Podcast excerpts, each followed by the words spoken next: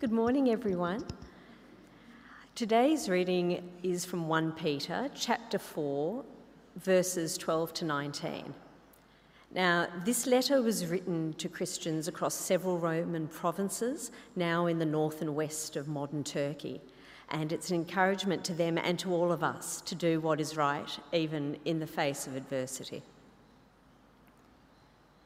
Dear friends, do not be surprised at the fiery ordeal that has come on you to test you, as though something strange were happening to you. But rejoice, inasmuch as you participate in the sufferings of Christ, so that you may be overjoyed when his glory is revealed. If you are insulted because of the name of Christ, you are blessed, for the Spirit of glory and of God rests on you. If you suffer, it should not be as a murderer or thief or any other kind of criminal, or even as a meddler. However, if you suffer as a Christian, do not be ashamed, but praise God that you bear that name. For it is time for judgment to begin with God's household. And if it begins with us, what will the outcome be for those who do not obey the gospel of God? And if it is hard for the righteous to be saved, what will become of the ungodly and the sinner? So then, those who suffer according to God's will should commit themselves to their faithful Creator and continue to do good. This is the word of the Lord.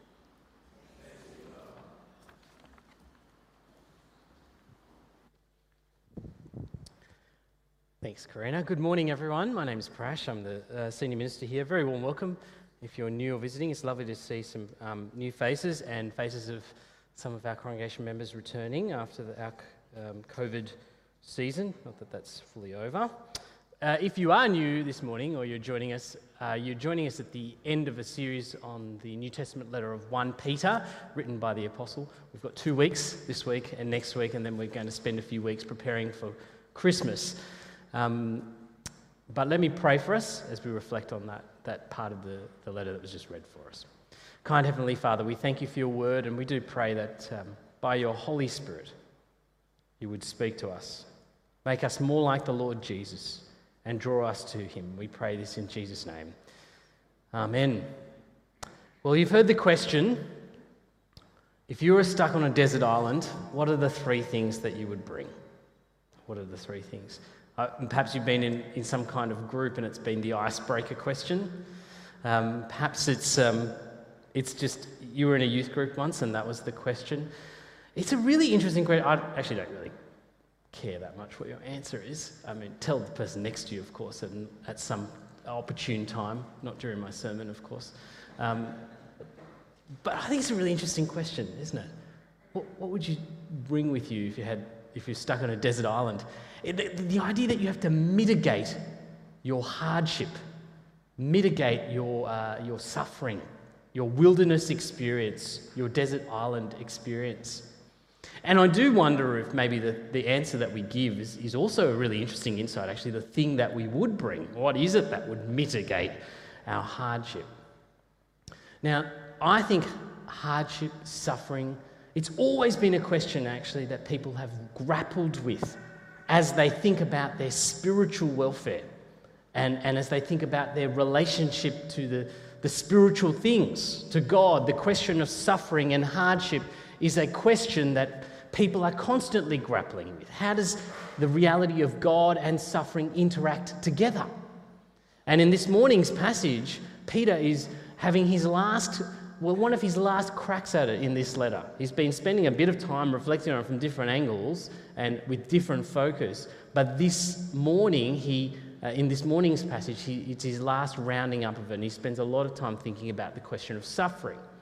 And I, I want to spend a little bit of time thinking about that as well. What is really interesting, actually, about the passage this morning is that what it's going to say about suffering and hardship is very different, actually, to what most people would think. A, think the Bible would say, but B, think about suffering. And I want us to reflect on that and be challenged by that. And it starts right at the beginning. Look at verse 12. The first verse Dear friends, do not be surprised at the fiery ordeal that has come on you. Do not be surprised. You've, we've gone one or two words into the reading, and there is this automatic challenge to us. Don't be surprised that hardship and suffering has come into your life. Don't be surprised. This is, uh, this is such a, a, a great insight into the way the Bible thinks about suffering and hardship. You might expect the Bible to be a book that, when you open it, has got lots of good news, because that's, of course, what we talk about. We think of the gospel as good news. And, so you think the Bible's just got lots of good things, lots of promises to say. But interestingly, at the same time, the Bible has a constant, it has a constant message that suffering and hardship is a real presence in life. From Genesis chapter 3, the first book of the Bible, the third chapter, the 17th verse, Suffering and hardship is part of the story of the Bible. Part of the story of the Bible. You know, interestingly, Jesus in the Gospels, there's this moment where he goes in John, he goes to meet his friend who's just died. And you might know it. He raises him from the dead. His name is Lazarus. It's an extraordinary moment. Jesus has the power to raise a man from the dead. But what actually is even more interesting is how that moment unfurls. Because Jesus turns up at Lazarus' tomb, obviously fully aware that he has the power to raise Lazarus because he's going to do it. And of course, he's aware of who he is. But what does he do before he raises Lazarus? He weeps. He weeps. That is because suffering is real, even for Jesus. Even for one who can overturn suffering, suffering is real. Hardship is real in the, in the, in the, in the great picture of the Bible. Now, what's, what is interesting is that for most of us, we don't operate like that, actually. Most of us spend our life with an inherent assumption that things are actually always going to get better. That's, that's, a, that's just the way that our world is programmed. The reason why we find a pandemic in 2020 so hard to comprehend is that pandemics are things that happened in the Middle Ages. And hasn't the world got better? Hasn't it got better? We don't have a way of thinking about life which says that actually tomorrow could be a hard day, a devastating day. We have an inherent assumption, actually, that our lives should get more comfortable, not more difficult. Culturally, but individually too. Of course, that doesn't line up with reality. Here's what John Gray, John Gray's an atheist actually, he's not a believer, but this is what he writes. He, he writes, in comparison with the Genesis myth, he obviously reads Genesis as if it's just a big story, which, which I, I clearly don't, but he says, in comparison with the Genesis myth, the modern myth in which humanity is marching to a better future is mere superstition. As the Genesis story teaches, knowledge cannot save us from ourselves. So it's really interesting. The Bible says suffering is real. Your life will be hard, particularly if you're a Christian in this, the context of this passage that we're reading. But generally speaking, hardship, suffering is real. That is what is in store for your life.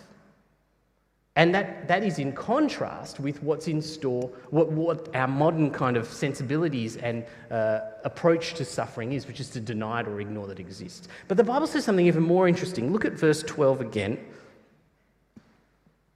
how the verse continues. Dear friends, do not be surprised at the fiery ordeal that has come on you to test you, as though something strange were happening.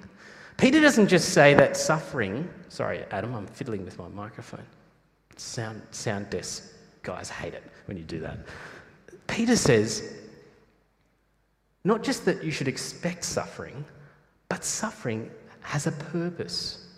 If you were here from the start of the series, in chapter 1, verse 6 and 7, he talked about how suffering has the capacity to refine you.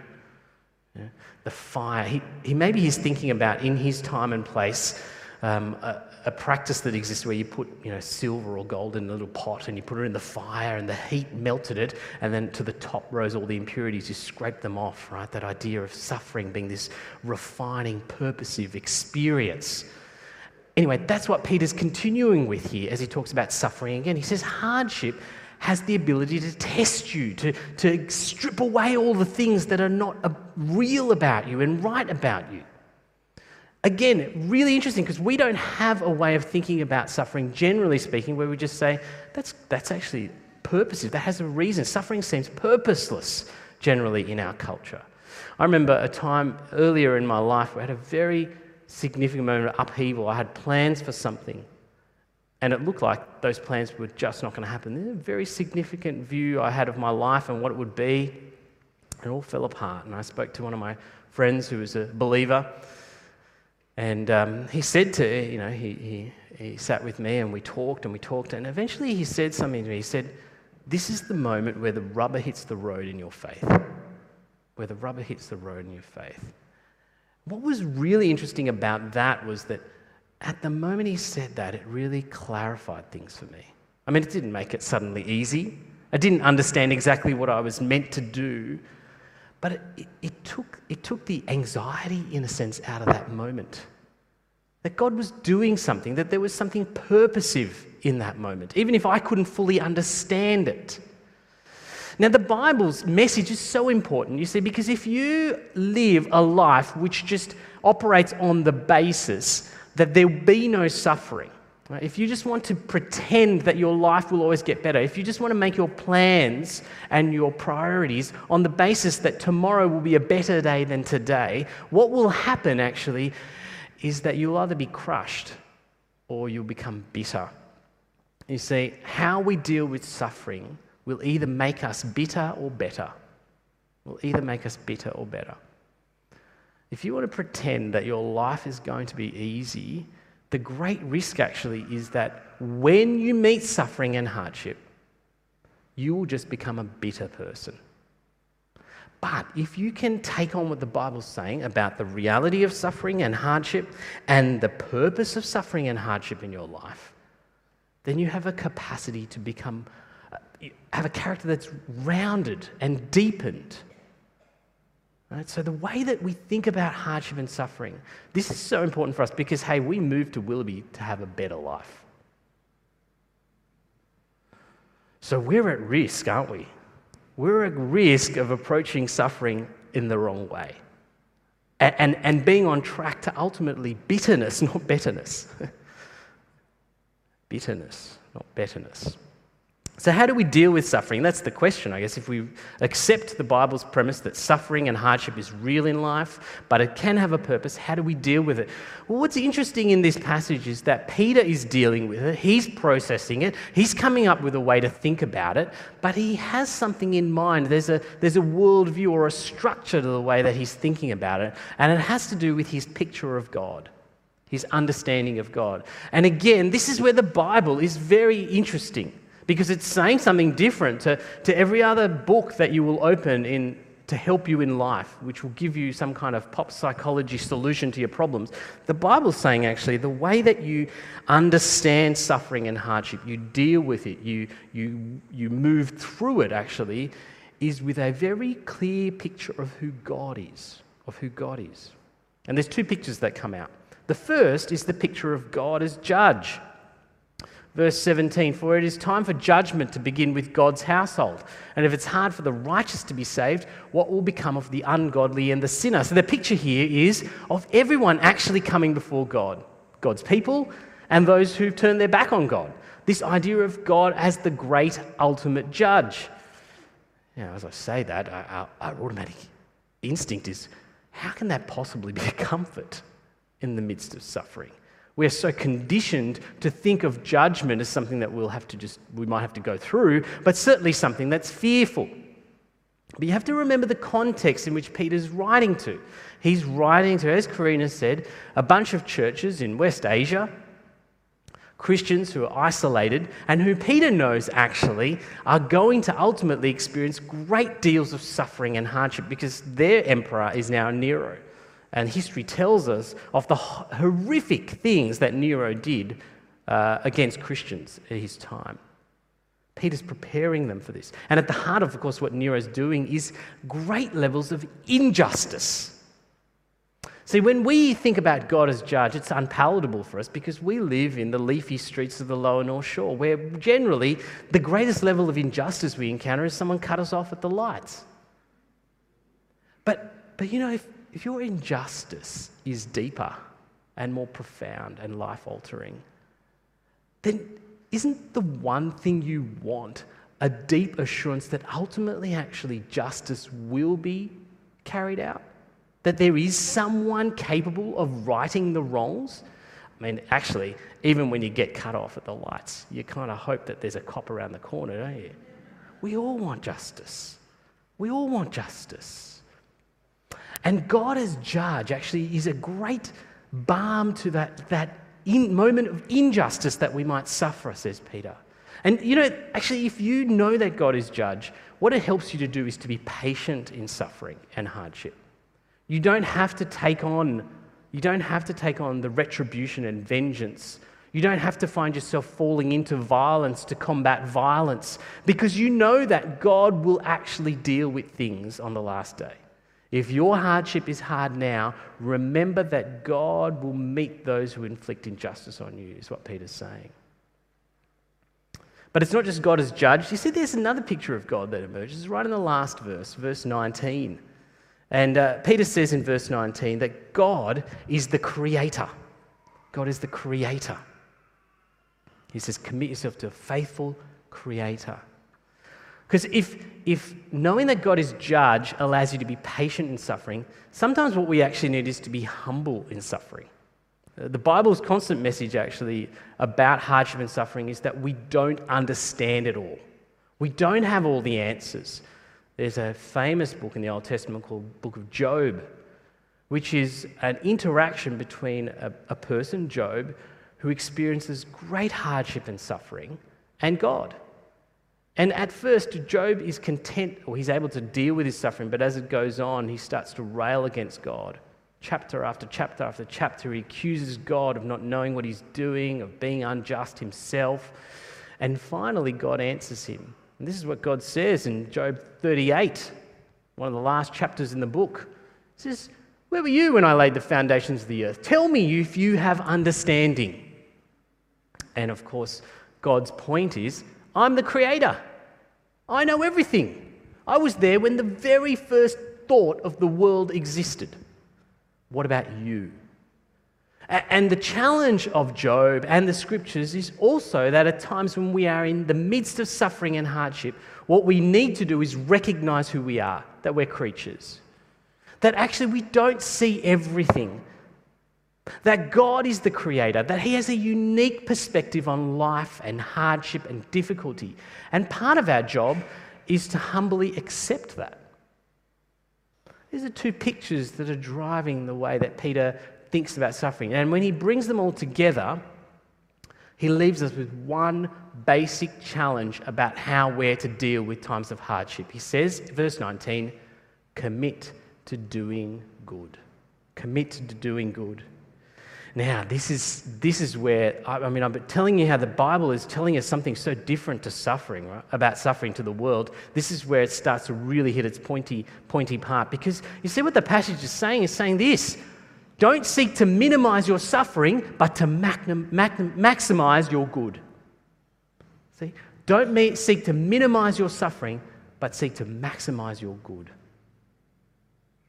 That's really interesting. Because when we go through times of hardship, our first thought is to self protection, isn't it? We think, how will I get through this? What can I do? What can I cut out? What can I stop doing? What, what's my limits? What's my boundaries? I mean, boundaries are all important. Of course, they're important. We have to recognize our createdness and our limitedness. But, you know, our first instinct is how can I minimize my suffering? But Peter is describing a totally different way to think about the moment of hardship. How can I maximize my good in this moment? What can I commit to doing that's good in spite of the difficulty of my life? You see, the Bible is painting a totally different picture of the way to do life. Everything we're taught now is about how can I make my life more comfortable. But the Bible is saying, no, how can I make my life more of a blessing? How can I make my life? How can I commit to doing that in the midst of hardship? In the midst of hardship, my, um, uh, my wife Emily went to a book launch during the week. Uh, one of the lecturers at YouthWorks College just released a book talking about youth ministry uh, in the 1950s post war in Sydney. And she interviewed a whole heap of people And um, one of the people she interviewed was um, a young, well, she was at the time a young girl who became a Christian at a school. And she said when she became a Christian, she actually had to ask herself one of the key questions she had to ask was, How am I willing to give up the, the possible academic benefit for becoming a Christian? Because she realized to follow Christ was to start to hand over her life in ways which meant she couldn't invest as much time in her school and in academic, in her academic life. I mean, she's just a teenager, but such a profound reflection. The life of Christ, following Christ, is a life of, as Jesus says in the Sermon on the Mount, taking the narrow road. Because broad is the road, and wide is the path that leads to destruction. And each of us actually has to keep asking ourselves if we follow Christ, if we follow Christ, are we willing to shift our mind from what we can do to minimize our suffering to maximizing our good? Because that's actually what it looks like in this context of this passage to take the, the narrow road rather than the broad, the broad way. What, what is, I think, even more interesting about this passage, though, is here's a passage all about suffering, all about the things that you will undergo, the injustices that other people will, will, will con, uh, convey on you, how to, how to get through that. But right in the middle of this passage, verse 15, do you see what Peter says? He says, If you should suffer, it should not be as a murderer or a thief or any other kind of criminal or even as a meddler. This is really interesting because in the middle of a passage that's all about steeling us for dealing with suffering, Peter warns us even in the midst of suffering, you have the capacity to suffer wrongly. You actually have the capacity to suffer the wrong way. He's warning us. He's saying, Be careful because in the midst of suffering and injustice, you might find that you have actually reversed the roles. You were the one being oppressed, you are now the one oppressing. You were the one who was the victim, but you are now the victimizer. We find that so hard to think of how a victim could ever be a victimizer in a space. But Peter's warning us exactly about that. I mean, maybe it's not sociological. You're, you do not suddenly, people don't look at you and think victim, but in your heart, you've turned things around. It's such an interesting list. I mean, murderer, thief, criminal, Meddler, gosh, that's so ordinary, isn't it? In the moment of suffering, does your self righteousness, your anxiety make you a meddler?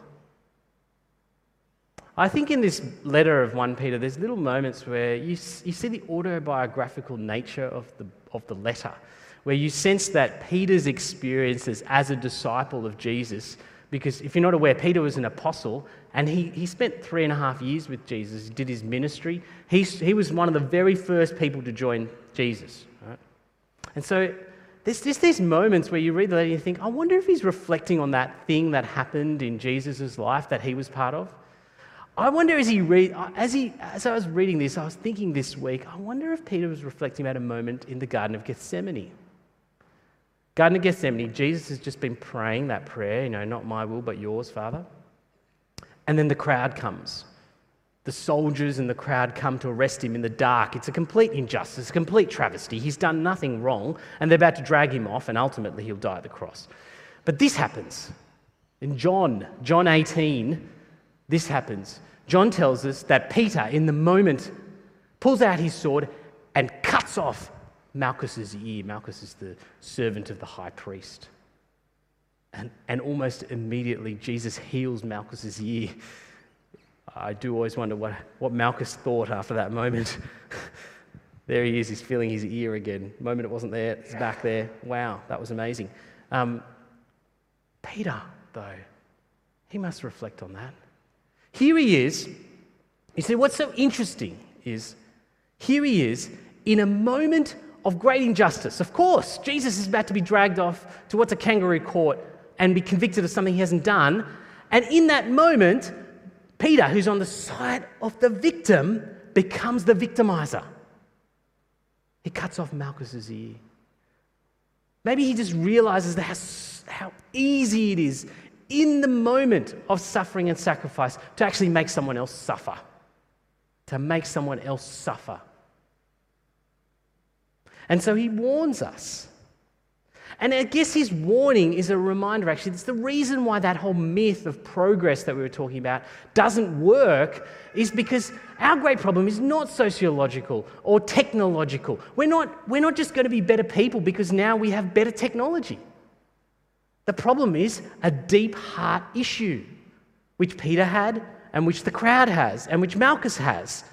And, it means that when you're put in the pressure kiln of of suffering, what comes out isn't always what you want, actually. It isn't always what you want. So he has to warn us about this. But you see, instead, this picture of suffering is not what we'd expect. It's not rage against suffering, it's not endure suffering, even. Do you notice that? It's not even just endure suffering. He says something very interesting. He says in verse 13, rejoice in as much as you participate in suffering. Uh, and that's not, a, that's not an uncommon idea. Here's here it is in the Bible Psalm 5, Old Testament, let all who take refuge in you rejoice. James, the apostle, uh, the, the brother of Jesus, writes, Count it all joy, my brothers and sisters, when you meet all kinds of trials. Or the apostle Paul in his letter to Romans, more than that, we rejoice in our suffering. This is such a repeating theme of the Bible. When it talks about suffering, its, its primary word is not endure. Of course, there's moments, I mean, commit to doing good is a sense of endurance, but that's not the primary dynamic of how a follower of Christ meets suffering. Actually, the primary dynamic of someone who follows God is someone who rejoices in suffering, rejoices in it, finds the capacity to find joy in the midst of hardship. Now, that, that is challenging, isn't it? And how do you do that? Well, when you think about the two pictures that I painted for you that were emerging from the passage, God as judge and God as creator, they're not actually Christian visions of God. You know, if you think about it, I mean, you could, you could be a Muslim, and maybe you have some Muslim friends who would agree with you God is creator and God is judge. That's not a Christian vision of God. That's just, a, in fact, I, I think there's people who would not even consider them religious, but would accept those two concepts. God is judge and God is, God is created, God is judge. No, no. There's a third picture, isn't there, that emerges out of this. Look at verse 13. Rejoice inasmuch as you participate in the sufferings of Christ. There's a third picture of God that's at the heart of what it means to, to know the God of the Bible, and that is God who suffers in Christ. The suffering God, the God who goes to the cross. And actually, I think this is the key. We've been saying it over and over again. Ben said it in the kids' talk. We've been saying it every week. And one of the key messages that we see emerge in 1 Peter is this if you want to live a life the way God wants you to, Christ has to be at the center. Not just God, not some kind of deistic vision, not just some sense of the divine. Because there's lots of people in our life who believe in the divine. But actually, if you want to live the way that God, the Bible talks about, if you want to have a life that's shaped and responds the way the Bible is calling us to respond, your understanding, my understanding of God, must actually be shaped around Jesus Christ. Because Jesus brings a sharpness to our understanding of God that then flows out and impacts the rest of our life. You want to suffer well, you need to know God well. But you want to know God well, you need to know Christ well. And to know Christ is to know his sufferings. And you see how it changes the way we think about suffering because, first of all, God is not calling you to suffer in a way that he has been unwilling to suffer. When we look at Jesus Christ on the cross, we meet someone who suffered more than you will ever suffer. I mean, he's truly innocent, he suffers. Who of us can ever say that we're truly in- innocent in a moment of suffering? But he's truly innocent. He calls you to suffer in a way that you will, he, he, he, suffers in a way that he will never call you to suffer. He is the prime example of suffering.